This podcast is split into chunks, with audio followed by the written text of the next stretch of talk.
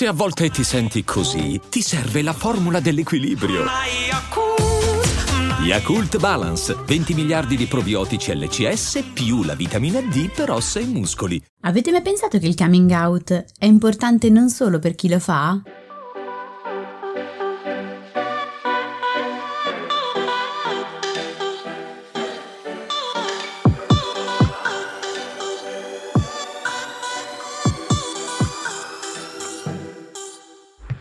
Benvenuti in questo nuovo episodio di TV Therapy, il podcast dove usiamo le serie TV per capire meglio noi stessi, le nostre emozioni, le relazioni, gli impantanamenti vari io sono Alessia, psicologa psicoterapeuta e su Instagram mi trovate come Io non mi stresso. E io sono Giorgia, scrivo di serie tv e su Instagram mi trovate come Tellis, che è un blog che racconta le serie tv come meritano. Allora, l'11 ottobre sarà il Coming Out Day, cioè una giornata internazionale che ogni anno celebra l'importanza del coming out, non solo per la comunità LGBTQ+, ma più in generale per la nostra società. Questa ricorrenza fu infatti istituita nel 1988 negli Stati Uniti da eh, Robert Robert Eichberg e Gino Liri, uno psicologo e un attivista per i diritti LGBT, con l'obiettivo di diffondere il messaggio su quanto sia necessario fare coming out. Perché la scelta di rivelare il proprio orientamento o la propria identità sessuale non consente solo di poterla poi vivere in maniera libera e aperta, ma porta anche le altre persone, amici, parenti, conoscenti, follower, a confrontarsi con l'argomento, a colmare le proprie lacune, ad affrontare le proprie paure e i propri pregiudizi, rompendo rompendo di fatto il silenzio che in genere alimenta l'omofobia. Difficilmente infatti le persone mantengono una posizione negativa, rigida, oppressiva sulla questione nel momento in cui si rendono conto che un proprio parente, un amico, comunque una persona che seguono con stima è gay, transgender o comunque ha un'identità sessuale diversa dalla loro. Tuttavia spesso si tende a concentrarsi solo sull'atto in sé del rivelarsi, quando invece il coming out è più un processo, un percorso di accettazione di sé e degli altri che porta a mettere in discussione le proprie convinzioni e talvolta può richiedere un po' di tempo. E anche questo non immaginiamolo solo per chi, diciamo così, ascolta un coming out, ma anche per chi lo fa, che spesso cambia alcune convinzioni rispetto sia rispetto a sé, ma anche rispetto alle aspettative, alle reazioni che gli altri possono avere. E in questo episodio vogliamo quindi provare a osservare il coming out proprio in quest'ottica, quindi focalizzandoci soprattutto sullo scambio che avviene tra la persona che si rivela e quella o quelle che accolgono la rivelazione. Ma come sempre partiamo dal nostro momento enciclopedico, raccontaci un po' che serie hai scelto per parlare eh, di questo tema. Allora, questa volta il mistero c'è davvero perché non abbiamo messo il nome della serie nel titolo di questo episodio del podcast e per parlare della serie TV di oggi dobbiamo andare ben bene indietro nella linea del tempo della storia della televisione e fare un salto di quasi 30 anni per tornare fino al 1994. In quell'anno infatti sulla TV americana non debuttò soltanto Friends Friends, ma anche Ellen, una di quelle classiche sitcom che seguivano una protagonista giovane sui 30 anni alle prese con le sfide e gli imbarazzi quotidiani della vita da single in una grande città. Nota a margine, la serie si intitolava inizialmente These Friends of Mine, cioè mm, una cosa tipo questi amici miei, e avrebbe dovuto raccontare le vite di un gruppo di amici, ma poi proprio per evitare una sovrapposizione con Friends si decise di focalizzarsi solo su uno dei personaggi che si chiamava appunto appunto Ellen. Il nome del personaggio e il titolo della serie facevano riferimento al nome dell'interprete principale, cioè Ellen DeGeneres, una stand-up comedian e attrice comica che oggi è senz'altro più conosciuta come una delle più popolari e influenti conduttrici televisive americane. Ha condotto una delle edizioni più famose eh, recenti degli Oscar, ma soprattutto per quasi vent'anni ha condotto un talk show quotidiano, l'Ellen DeGeneres Show, che fino fino a quando non è stato chiuso nel 2022 dopo alcune accuse alla stessa De Generes di aver creato un ambiente ostile di lavoro, ha ospitato artisti famosissimi e fatto diventare virali tantissime gag tratte dalle loro interviste. Tra le più famose ci sono quelle dove eh, spaventa l'intervistato mentre sta parlando con tipo dei clown o dei mostri che escono fuori dal tavolino. D'altronde eh, il motivo per cui i talk show americani funzionano e quelli italiani no è che mh, sono condotti per lo più da attori o bravi comici che hanno a disposizione un vero star system con cui interagire e questo star system sa stare allo scherzo con una certa autoironia almeno davanti alle telecamere. Sento una vena polemica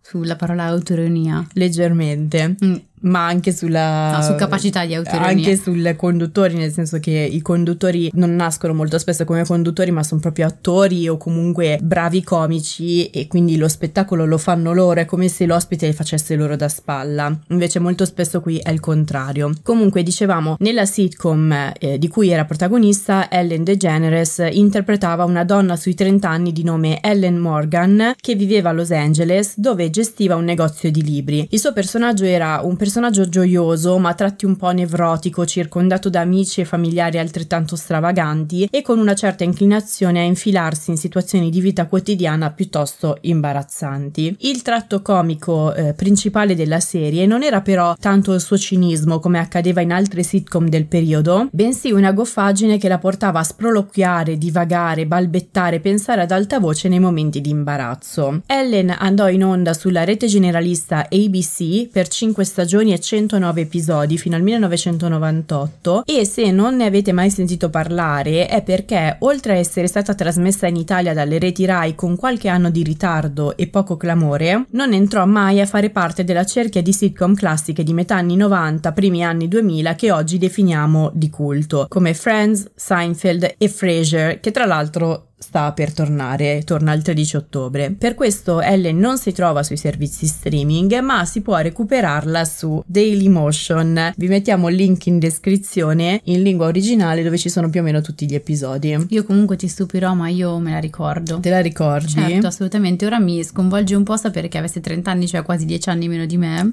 perché mi sembrava grandissima. Ne aveva tipo 30, sì, 30-35. Ecco, perfetto, mi sembrava grandissima. Beh, invece... in effetti se si va a rivedere adesso la serie sembrava grandissima. Sì, va bene, comunque ok, io l'ho vista, ci tengo a specificarlo. Magari ci stupisci tra l'altra volta con uh, Weeds e stavolta con Ellen proprio... Sì, ho una cultura. Hai una cultura televisiva che però avevi messo in uno scantinato della tua mente. Sì, nella mia mente oggi ritirandola fuori me la ricordo un po' tipo un mix tra Meg Ryan in C'è posta per te mm? e Ellie McBeal e anche un po' mm, Bridget Jones.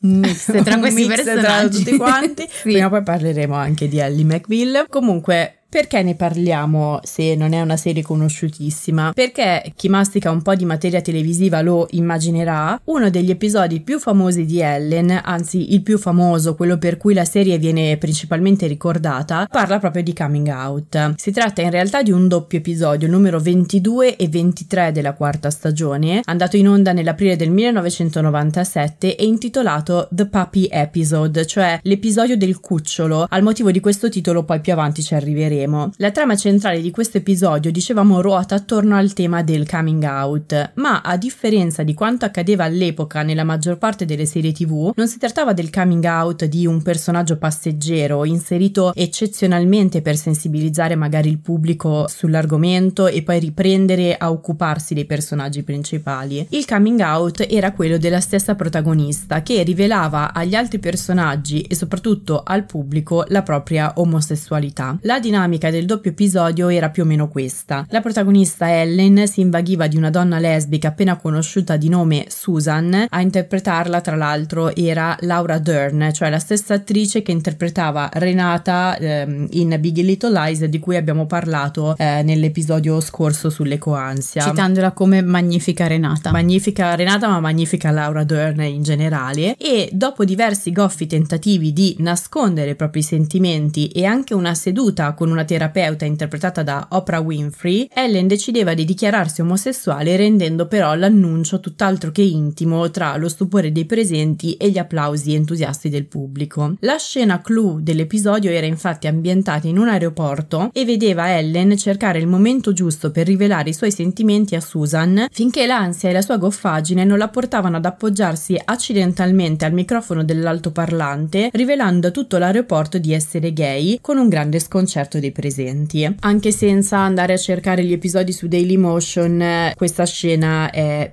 presente su YouTube, si trova davvero facilmente e questo anche eh, per via della sua importanza perché quello di Ellen non fu il primo episodio di una serie tv a parlare di coming out, ma quasi universalmente viene considerato il più rivoluzionario, il punto di svolta, quello che ha cambiato davvero la storia della serialità. I motivi sono molteplici. Il primo, come abbiamo detto, è che a fare coming out era stata la stessa protagonista, di fatto cambiando l'intero corso della serie perché ci sarebbero state poi inevitabili ripercussioni sugli episodi successivi. Era un tratto importante e determinante del personaggio che non poteva essere certo annunciato e poi accantonato e proseguire così come se niente fosse successo. Il secondo motivo per cui l'episodio divenne rivoluzionario è che servì a Ellen DeGeneres per fare coming out anche nella realtà, creando quindi una sovrapposizione tra la persona e il personaggio. Il terzo motivo, e qui arriviamo al punto, è che tanto la trama dell'episodio quanto la storia della sua creazione e l'impatto che ha avuto ci permettono di capire quanto l'atto del coming out non sia a sé stante, isolato, bensì un processo che attraversa varie fasi sia per la persona che lo fa, sia per le persone a cui viene data la notizia, perché il modo in cui reagiamo, ci poniamo di fronte a una persona che ci comunica il suo coming out, dice anche molte cose di noi, trasformando questo momento in una specie di scambio, giusto? Sì, giusto, e innanzitutto partirei facendo una distinzione che potrebbe sembrare superflua e ovvia, ma su cui si fa ancora un po' di confusione, ed è quella tra coming out e outing. Per coming out nel dizionario LGBTQ eh, si intende il processo attraverso cui la persona prende coscienza della propria identità o orientamento sessuale e decide che è arrivato il momento giusto per rivelarla ad altre persone, quindi familiari, amici, un pubblico nel caso di persone molto famose. Outing invece indica l'atto di rivelare l'identità o l'orientamento sessuale di una persona senza avere il suo consenso e quindi senza nemmeno sapere se sentisse pronta o meno a dirlo pubblicamente. Sì, a livello più letterale il verbo outing significa far uscire allo scoperto, come se si forzasse la persona. È successo di recente, ad esempio, con uno dei due attori protagonisti di Heartstopper. È uscita praticamente una notizia che rivelava il fatto che fosse bisessuale e lui ha detto sì, ok, io sono davvero bisessuale, ma eh, non mi sentivo pronto a dirlo pubblicamente. Ecco, questo è un buon esempio di outing. Mentre il coming out è l'abbreviazione di coming out of the closet, che vuol dire uscire allo scoperto, rivelare un segreto personale che si è tenuto nascosto per un certo tempo. Closet in inglese è sia armadio sia segreto, quindi il coming out indica proprio metaforicamente l'idea di uscire da un armadio dove ci si era un po' nascosti. Nell'episodio di Ellen di cui abbiamo parlato c'è una scena in cui lei esce fuori da una porta che sembra un po' la, la porta di un armadio, come appunto se fosse una specie di messaggio visivo di questa metafora del, del coming out of the closet, ecco. Ecco, appunto, questo uscire allo scoperto di propria spontanea volontà è l'atto più visibile di un processo di eh, accettazione di sé che per alcune persone può essere anche molto lungo, molto complesso e sofferto. E spesso è un processo che consta di diverse fasi. Sì, questo processo di cui parli è ottimamente rappresentato dall'episodio di Ellen di cui abbiamo parlato. Il personaggio di Ellen lotta a lungo, anche se in maniera comica, contro l'idea di riconoscersi omosessuale. Quando Susan le dice di essere lesbica e che pensava lo fosse anche lei, Ellen la prende come un'accusa. Eh, inizialmente le, le, dice anche di volerla reclutare e, e, la risposta di Susan è sì guarda eh, volevo giusto reclutarti perché poi mi danno un fornetto in omaggio se recluto un'altra persona gay, una roba del genere e Ellen tenta di dimostrare il contrario cercando anche di andare a letto con un loro amico per dimostrarle quindi che si sbaglia. Poi dopo aver fallito nel tentativo inizia un processo di presa di coscienza con la sua psicologa che è interpretata da Oprah Winfrey e c'è un motivo per cui è interpretata da Oprah Winfrey. Questo tra l'altro accade anche spesso nella realtà, sì. Mm, cioè persone non è che non lo sapessero ma l'hanno veramente nascosto in fondo all'armadio anche per se stessi mm-hmm. e quindi spesso in terapia è come se ne prendessero coscienza, poi gradualmente vengono fuori anche tutta una serie di dettagli della vita che raccontano un po' il processo, anche il processo di repressione del proprio orientamento. Sì, qui ovviamente accade in maniera mo- molto più ristretta perché è condensata all'interno di poche scene di un episodio, però ecco, porta Ellen con ansie e indecisioni varie a decidere di dichiararsi a Susan, ma questo processo del coming out è rappresentato ancora meglio dalla storia di come l'episodio è stato creato. La sua genesi risale infatti a un anno prima della sua messa in onda, quindi al 1996, quando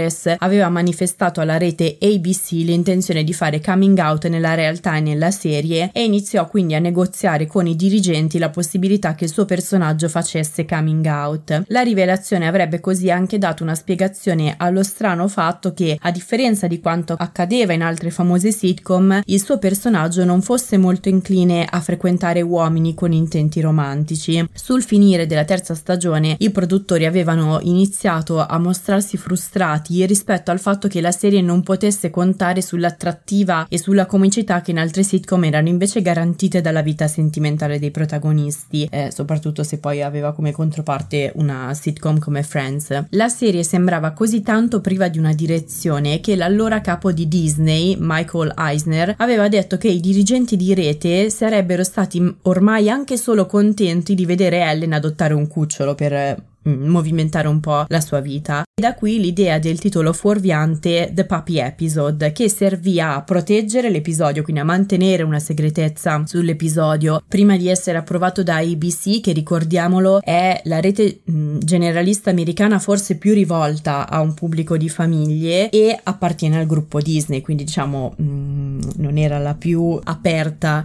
a questo tipo di novità eh, come rete televisiva. L'episodio fu modificato più volte e il copione fu scritto con colori difficili da fotocopiare in modo che insomma la notizia non uscisse. Ovviamente poi la notizia iniziò a circolare e quindi la stessa DeGeneres decise di introdurre il pubblico all'evento con alcuni indizi non troppo velati. Lei in modo scherzoso diceva ad esempio che il suo personaggio si sarebbe dichiarato libanese o che ne sarebbe stato introdotto uno nuovo di nome lesbian, cioè tutti i giochi di parole o assonanze di rimando al suo essere lesbica. Infine la l'attrice fece il suo coming out sulla eh, copertina di Time e la stessa sera della messa in onda l'episodio fu preceduto da una sua intervista con Oprah Winfrey, quindi probabilmente la conduttrice, no senza probabilmente la conduttrice più potente eh, della tv americana, nella quale compariva con la sua partner dell'epoca. Quindi insomma oltre a individuare il momento giusto per fare coming out, DeGeneres cercò di acclimatare il pubblico all'idea ben conscia che l'annuncio avrebbe avuto un impatto sugli sugli spettatori e che anche per loro sarebbe iniziato un percorso di elaborazione della notizia. Sì, in effetti direi che il coming out è un processo bidirezionale, cioè in che ambiente mi trovo, che luoghi comuni, aperture o chiusure mentali c'erano nei luoghi della mia infanzia e nei luoghi che frequento attualmente, con quali stereotipi sono cresciuto e le risposte a queste domande hanno un impatto non solo sulla eh, relazione, ma anche sul processo che porta a rivelare il proprio orientamento. Ci sono casi in cui semplicemente si sa e non se ne parla, proprio non solo la persona stessa, ma per esempio in famiglia o tra amici. Casi in cui si finge di non vedere e anche qui sia le persone attorno sia la persona stessa. Casi in cui non ci si rende conto e casi in cui si sa ed è semplicemente naturale. Un po' come se la persona fosse ad esempio etero, non è che stiamo lì a pensarci, no? Mm-hmm. Sono processi molto diversi l'uno dall'altro, ma sono sempre processi relazionali che coinvolgono quindi il diretto interessato malato e chi lo circonda. Nello specifico l'omosessualità non è più un disturbo incluso nel manuale di disturbi mentali, quindi il DSM dal 1973 e ehm, diciamo anche che verremmo banditi, direi giustamente, dall'albo eh, degli, degli psicologi se decidessimo di fare terapie riparative che purtroppo diciamolo così almeno insomma mettiamo in allerta un po' le persone ancora c'è qualcuno che le pratica pur di nascosto. E che cosa sono le terapie riparative? Sono quelle per cui eh, si fa una terapia per curare l'orientamento sessuale come se fosse una malattia, quindi per far tornare ad esempio la persona eh, eterosessuale. Per fortuna oggi sono, è con, considerata follia questa pratica e non il fatto di essere eh, omosessuale e questo è importante. Tuttavia non significa che quando eh, si ha poi la persona in terapia ci si dimentica che quella persona ha un certo tipo di orientamento sessuale o un certo tipo di identità di genere. Cioè è una questione che dobbiamo sempre avere a mente e cancellarla eh, come se fosse ad esempio so, un orientamento eterosessuale eh, sarebbe un errore in realtà terapeutico. Perché dobbiamo tenerlo a mente? Perché uno va capito se lo viva serenamente perché non è, non è detto che tutte le persone siano proprio a agio con il proprio orientamento quindi ovvio poi non si fa ovviamente la terapia riparativa però si lavora eh, proprio sul processo di, di accettazione. Quindi quel processo di cui parlavamo viene svolto in terapia. E in secondo luogo, questo secondo me è l'aspetto più importante e devo dire che nella maggior parte dei casi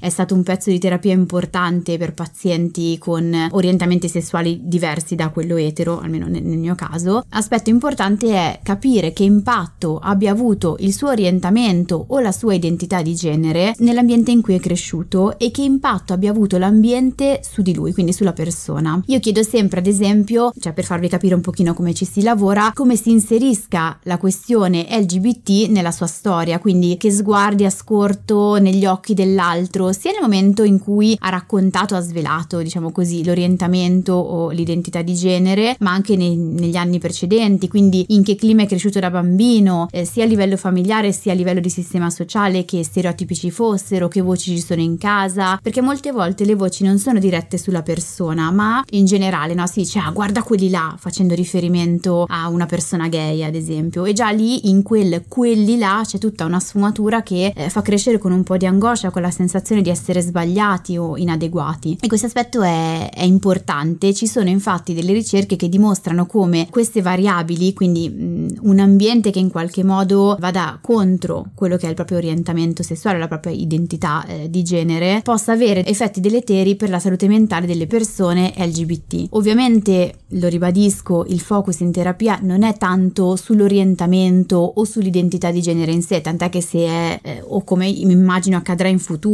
cioè se è cresciuto in un ambiente tranquillo da quel punto di vista e a proprio agio con il proprio orientamento, non ci si lavora manco, però proprio sull'impatto che eh, l'orientamento, eh, l'identità sessuale più in generale ha avuto sulla persona. Tra l'altro sai che invece fare coming out può avere o comunque ha in genere degli effetti sociali e psicologici positivi? Sì, era quello che poi dicevamo in partenza per parlare appunto della giornata internazionale del coming out. Esattamente, infatti i pazienti raccontano spesso un senso di eh, liberazione quando poi riescono effettivamente a, a parlarne e quando eh, ne parlano sempre più persone e gradualmente poi in genere devo dire eh, in alcuni casi con qualche resistenza iniziale però poi sempre con una buona accettazione no? devo dire sempre più da parte degli altri. Sì, credo che poi dipenda anche dall'età del paziente, nel senso che io mi sono imbattuta mentre preparavamo questo episodio in un articolo dell'Atlantic dove una sociologa andava a intervistare diversi ragazzi che avevano fatto coming out e nei più giovani c'era proprio uno stupore del fatto che loro si aspettassero di trovare degli ostacoli o comunque delle reazioni negative e poi invece queste reazioni negative non c'erano ed è un articolo molto curioso poi da andare a leggere perché ci si aspetta sempre appunto che le reazioni siano negative, chissà cosa succederà e invece l'articolo era eh, ho indagato questa cosa, ho parlato con questa persona e non c'è stata reazione o comunque la reazione non è stata negativa, invece di solito appunto al contrario che Sì, ci viene raccontato. Sì, ecco. anche nella mia esperienza devo dire che i pazienti è quasi sempre così, poi ovviamente beh, teniamo a mente non è sempre così, No. cioè, in alcuni casi si incontrano parecchi ostacoli, ci sono storie di persone addirittura buttate fuori di casa, Sì. quindi insomma non, non è sempre rosea la situazione. Però visto che i miei pazienti, rappresentando un piccolo campione rispetto al totale, non fanno statistica, prendiamo le parole di chi si occupa, si è occupato in realtà di queste cose per lungo tempo e per mestiere e in particolar modo faccio ri- riferimento allo psicologo Charles Silverstein che ha fatto un vero e proprio attivismo prima per declassificare l'omosessualità come disturbo, prima dicevamo che appunto non è più un disturbo, non, non fa più parte dei disturbi all'interno del DSM, in seguito per eh, destigmatizzarla, quindi ha lavorato a lungo sullo stigma che spesso eh, avvolge, diciamo così, cade sulle spalle delle persone della comunità LGBT e a mio parere ricade sulle spalle anche di tutti più in generale, poi capiamo meglio eh, il perché. Allora Silverstein, che è morto tra l'altro leggevo all'inizio di quest'anno, credeva che fare coming out fosse cruciale per la persona eh, proprio per la salute mentale della persona, per la propria capacità di relazionarsi con gli altri, ma non solo. Eh, riteneva fosse cruciale anche per la salute mentale eh, altrui, cioè senza il supporto e l'incoraggiamento a fare coming out e in particolare senza avere dinanzi il modello di persone che lo hanno già fatto, gli individui sarebbero, secondo Silverstein, più a rischio di danni psicologici. Quindi si propone proprio come modello che eh, diffonde in qualche modo il benessere e la salute mentale in chi lo fa o in altri che potrebbero farlo. E qui riprendo io la parola, una cosa che mi sembra di osservare sempre più spesso, come dicevo, è che in realtà io ho l'impressione che serva anche a chi non fa parte della comunità LGBT. In che senso? Il coming out ha a che fare con il rivelare qualcosa di sé, quindi togliamo per un attimo ciò che stiamo rivelando e stiamo proprio sulle emozioni sottostanti. Immaginiamoci proprio una persona che sta rivelando un pezzetto di sé. Provate proprio a chiudere gli occhi e a immaginarla, provate a sentire nel corpo l'agitazione, l'imbarazzo, la paura di non essere capiti, la vergogna, le mortificazioni per ciò che può aver vissuto. Quanti di noi hanno provato queste emozioni almeno una volta nella vita? Quanti di noi le hanno vissute? E quanto è liberatorio avere qualcuno che anche con un po' di coraggio ti dice ma lo sai che anch'io? Poi può fare riferimento all'essere gay,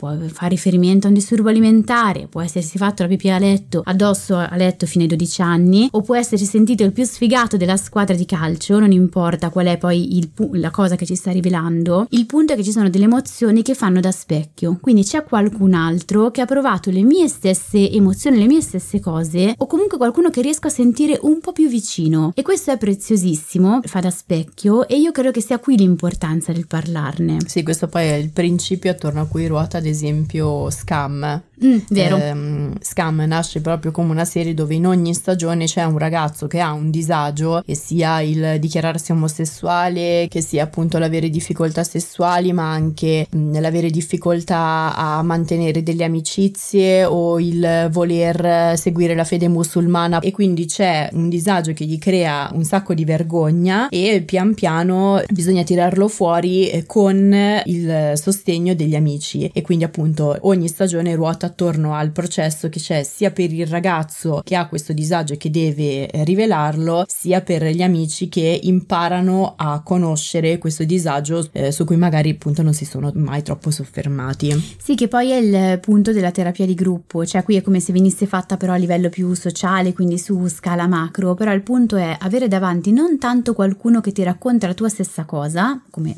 appunto diceva Silverstein, poi sì, anche questo può essere utile, ma il punto è qualcuno che ti fa risuonare dentro, di cui senti risonanza emotiva. E, e sta lì il pezzo centrale. Poi, ripeto, può riguardare l'orientamento, l'identità di genere o altre faccende, non importa, il punto è che cosa risuona e sentire che quelle emozioni le hai provate anche tu e quindi appunto mh, mm, senti di poterti specchiare in quelle dell'altro. Sì, ecco, questo scambio è ben rappresentato dall'episodio di Ellen che non si chiude con il coming out della protagonista all'aeroporto perché trattandosi di un doppio episodio c'è tutta una seconda parte dove Ellen inizia a fare dei sogni molto strani e divertenti sulla sua omosessualità. Non so, lei al supermercato ci sono praticamente ad esempio degli sconti per lesbiche o c'è Susan che le passa di fianco con due meloni, tenendosi due meloni davanti al seno e la psicologa Oprah Winfrey interpreta questi sogni come rappresentazioni del fatto di aver represso il suo orientamento sessuale per lungo tempo, incoraggiandola quindi a parlarne anche con i propri amici e attivando le tipiche paure di non essere accettata, di perderli e via dicendo. Ma l'episodio è ben rappresentativo di questo scambio anche nella storia stessa della sua messa in onda. Le paure che aleggiavano rispetto alla possibilità di ripercussioni negative in parte si concretizzarono, nel senso che fu l'episodio più visto dell'intera serie con 42 milioni di spettatori e vinse premi, ma ci furono diverse reazioni negative, polemiche molto gravi, accuse da parte di associazioni religiose e di genitori, anche prima della messa in onda sia De Generes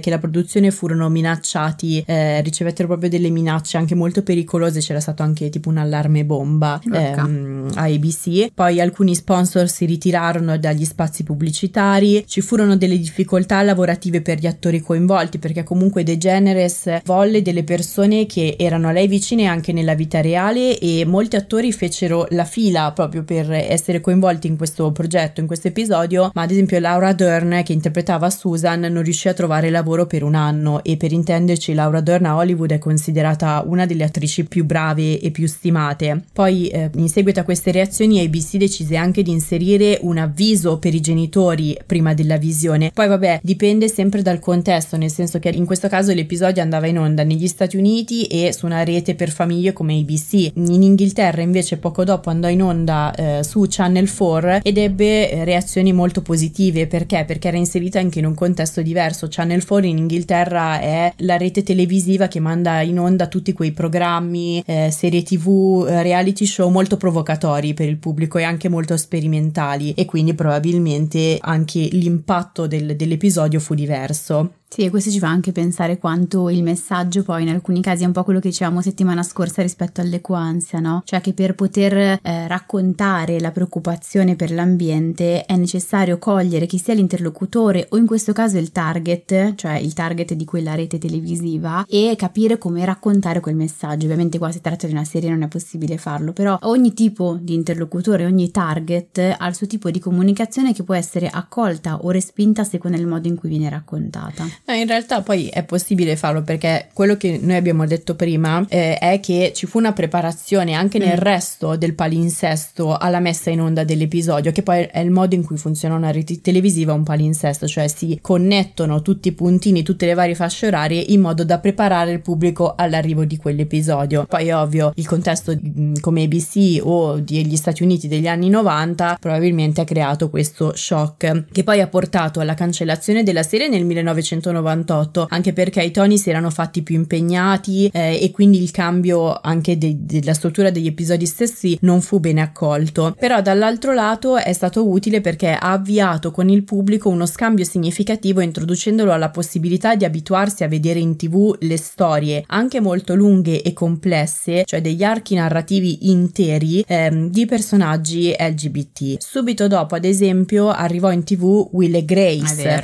Dawson's Creek inserì un un ragazzo gay tra i suoi personaggi Vero. e così fino ad arrivare alla TV dei giorni nostri dove la rappresentazione LGBT è in aumento e la gran parte dei personaggi non ha bisogno di fare coming out perché ci viene detto fin dall'inizio il loro orientamento sessuale. Poi ci sono serie che esagerano fino a ridurre i personaggi a etichette tipo l'ultima stagione di Sex Education, ma ci arriviamo tra un paio di episodi. Quindi a questo punto mi chiedo se il coming out innesca un processo di accettazione e comprensione di sé anche per chi assiste alla rivelazione eh, o riceve la notizia, allora forse le reazioni negative non sono tutte etichettabili come omofobia, o meglio, provo ad aggiustarla. Dietro reazioni che inizialmente sono negative e possono rientrare nell'omofobia, potrebbe esserci un bisogno di metabolizzare, Mom deserves the best, and there's no better place to shop for Mother's Day than Whole Foods Market. They're your destination for unbeatable savings, from premium gifts to show-stopping flowers and irresistible desserts. Start by saving 33% with Prime on all body care and candles. Then get a 15-stem bunch of tulips for just $9.99 each with Prime. Round out Mom's menu with festive rosé, irresistible berry chantilly cake, and more special treats. Come celebrate Mother's Day at Whole Foods Market.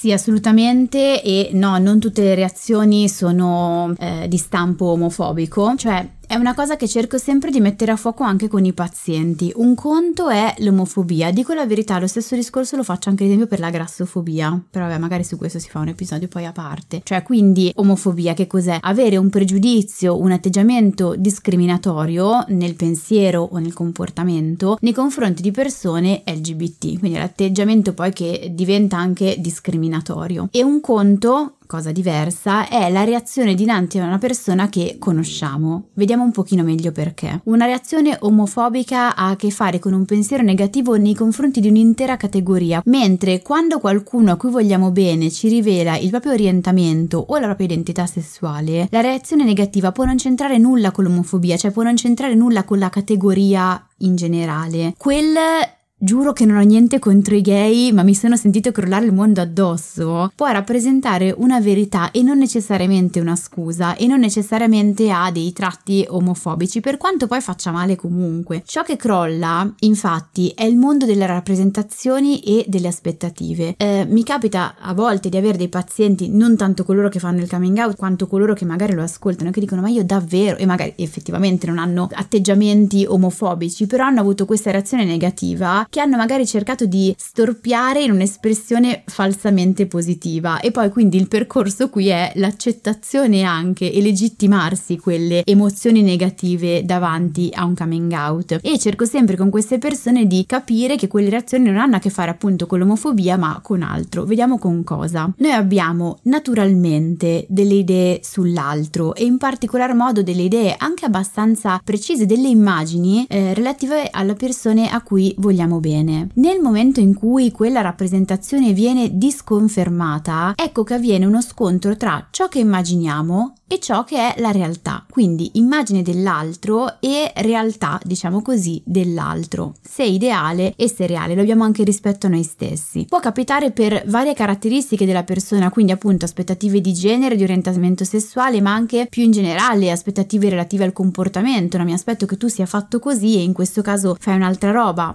che succede? Come mai? O aspettative ad esempio a livello lavorativo, per esempio. Non mi sarei mai aspettata che mio figlio decidesse di fare il poliziotto. Sì, Boom. capita ad esempio molto spesso con la scelta del liceo. Assolutamente. Il genitore si aspetta che vada a fare il classico lo scientifico, invece il figlio vuole andare a fare eh, il professionale o l'artistico. Sì, sarebbe da far sì che queste aspettative non fossero così strette da diventare una costrizione nei confronti ad esempio dei figli, più in generale degli altri, però diciamolo è naturalissimo avere delle aspettative perché mi sembra che oggi giorno quando si parla poi anche qua di inclusione eccetera alcune persone ovviamente non tutte non credo che questi siano gli intenti iniziali tendono un po' a voler spazzare via anche eh, l'idea di avere delle aspettative sull'altro invece no è assolutamente naturale io mi aspetto che il sole sorga ogni giorno Ma anche aspettative rispetto a sé, nel senso, non so, io mi immagino genitore di un figlio laureato. Assolutamente. Perché magari io non sono riuscita a laurearmi mh, prima e eh, mi immagino quindi mh, genitore di un figlio laureato che sarà il mio orgoglio e lui si sentirà orgogliosissimo. Quando il figlio mi dice che non vuole laurearsi, devo riformulare quelle aspettative, quindi devo mh, riformulare sia l'immagine sua, sia l'immagine mia di mh, genitore eh, di laureato che mi ero creato. Sì, e questo avviene naturalmente perché le aspettative, volenti o nolenti, possiamo fare tutte le campagne del mondo, ma ci servono proprio anche per dare un ordine interno no? ai pensieri e anche alle relazioni. Il problema si pone nel momento in cui quelle aspettative diventano così strette da diventare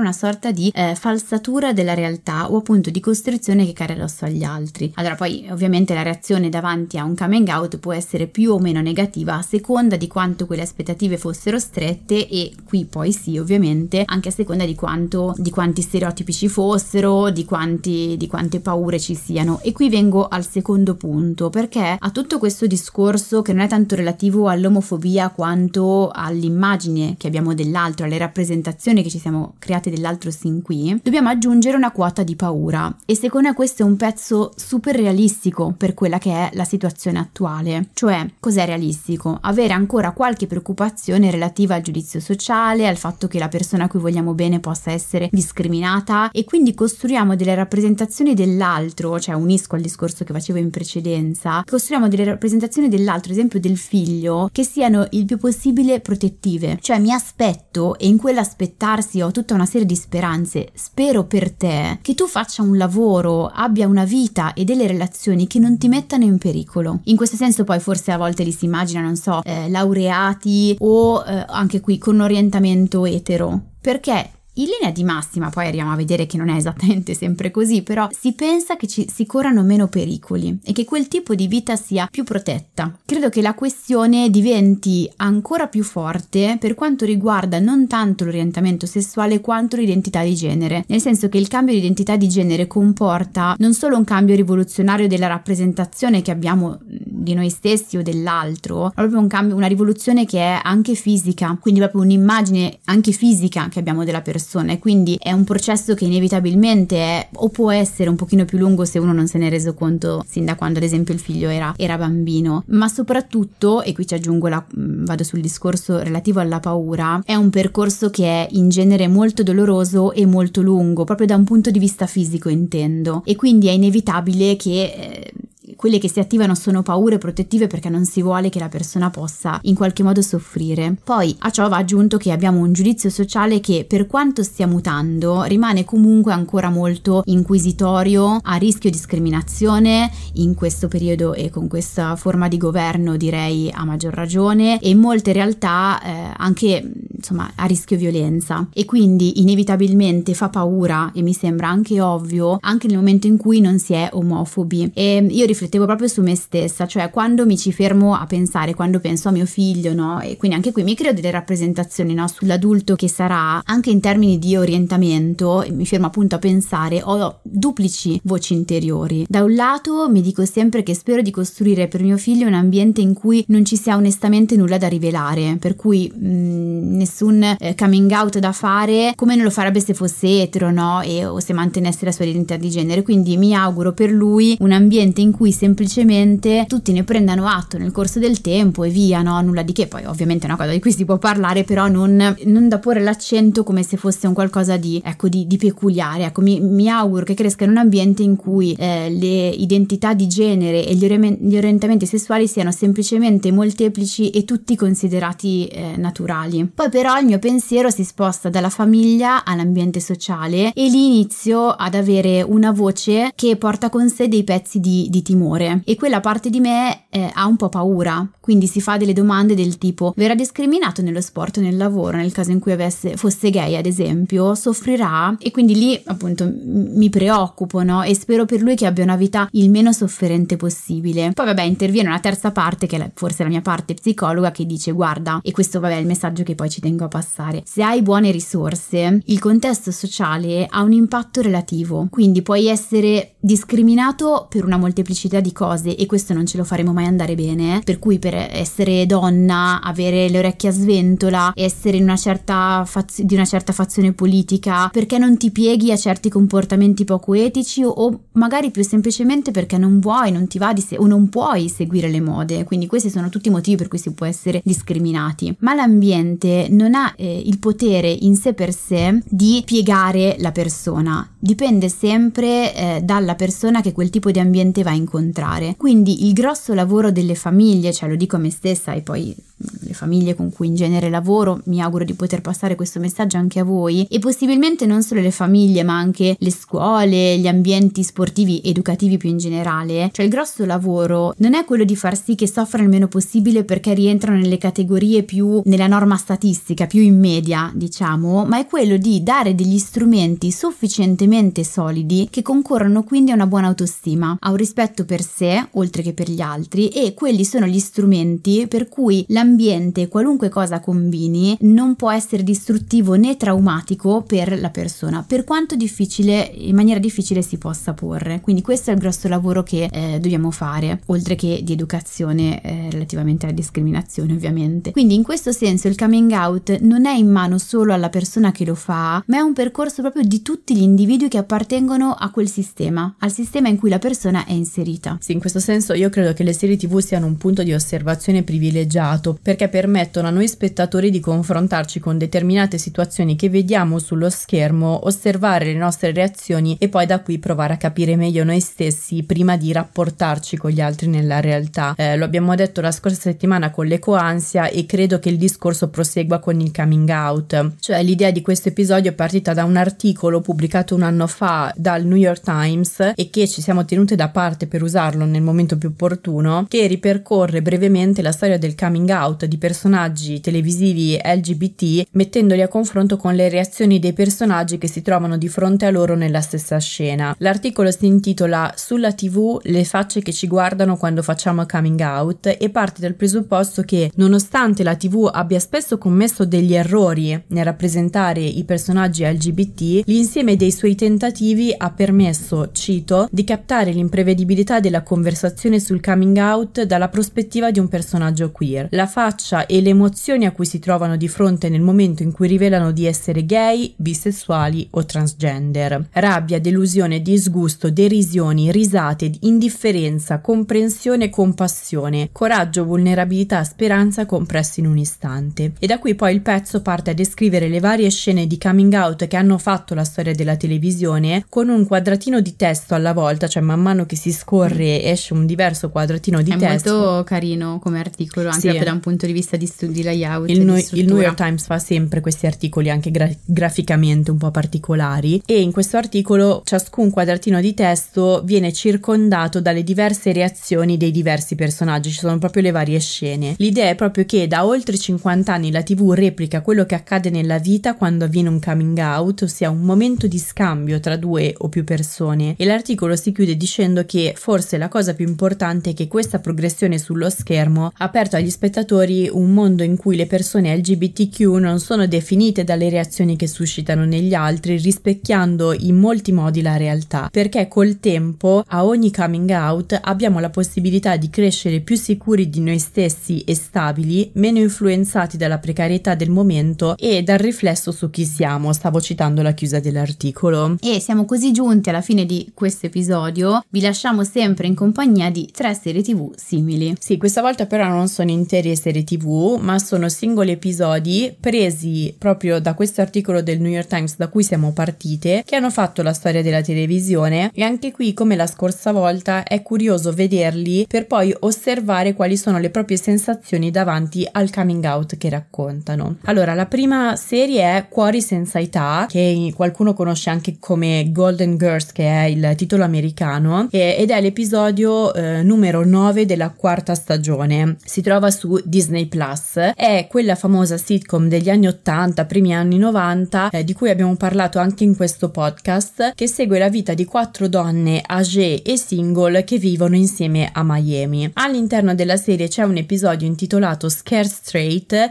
che in italiano è stato intitolato come Rigare dritto, almeno su Disney Plus ha il titolo Rigare dritto, perché invece su ehm, Wikipedia nell'elenco degli episodi ha un titolo diverso, dove il fratello di una delle protagoniste è ospite a casa loro dopo aver divorziato e rivela a una delle coinquiline di essere gay, ma prende tempo invece nel dirlo alla sorella. Quindi non solo si vede il misto di emozioni che accompagnano il personaggio verso il coming out, ma anche l'effetto diverso che la notizia ha. Da un lato lo stupore e la comprensione immediata dell'amica, della coinquilina, che eh, custodisce il segreto e lo incoraggia a fare coming out, dall'altro invece le risate eh, e poi la rabbia della sorella che però poi ehm, nel corso dell'episodio si scusa e ammette di faticare a metabolizzare la cosa ma di voler comunque provare a farlo. Il che per un episodio andato in onda nel 1988, quindi quasi dieci anni prima del coming out di Ellen, non è per niente male. C'è un episodio dei Jefferson ancora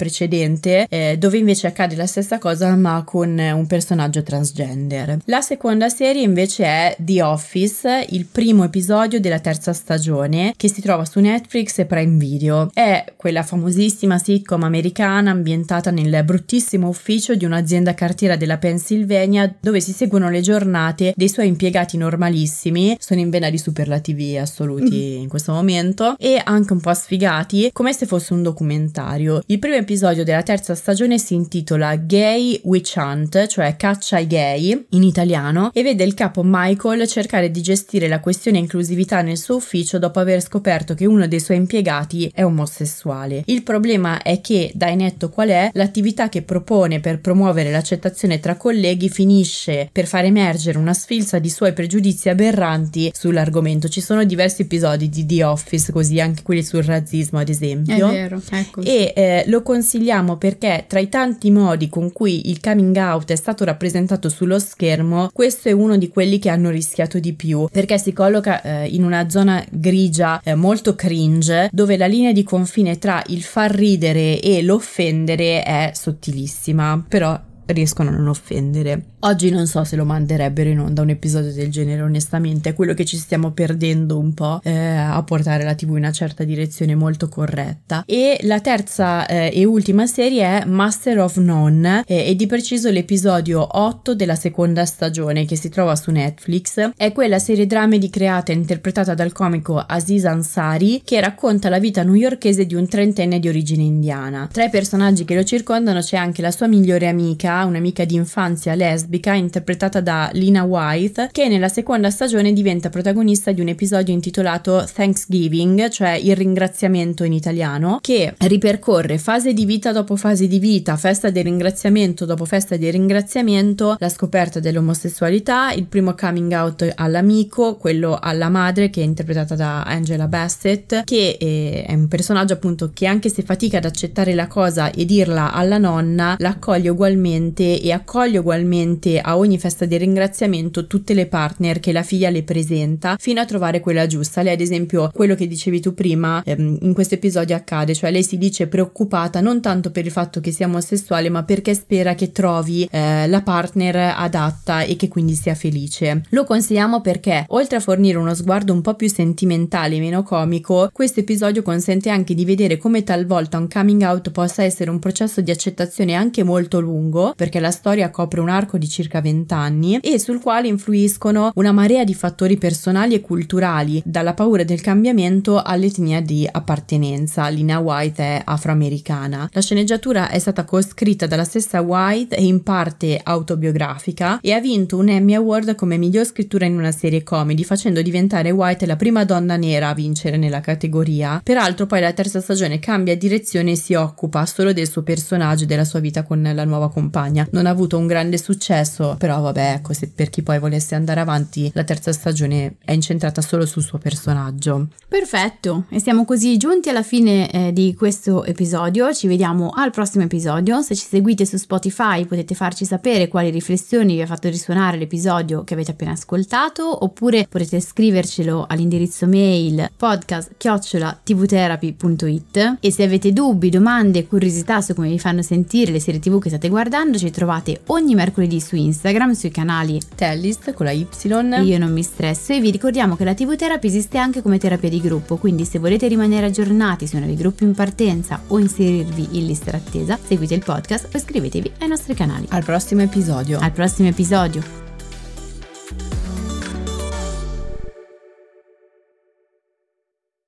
È importante non solo per chi lo fa? Ti sei preso tantissimo. Vero. No, rifallo però. Ma Va bene? C'è impegno e devozione. E voce sensuale. Lascia stare. Heichberg. Eichberg. Heichberg, scusate. No, di dirlo. Ah. Ti dà Robert Heichberg. Eichberg. Eh, giusto. No, Eh, Eichberg. c'è un accento. non c'è l'H davanti. Da Robert Eichberg. No, vedi, non riesco proprio a Eichberg. dirlo. Ti dà Robert...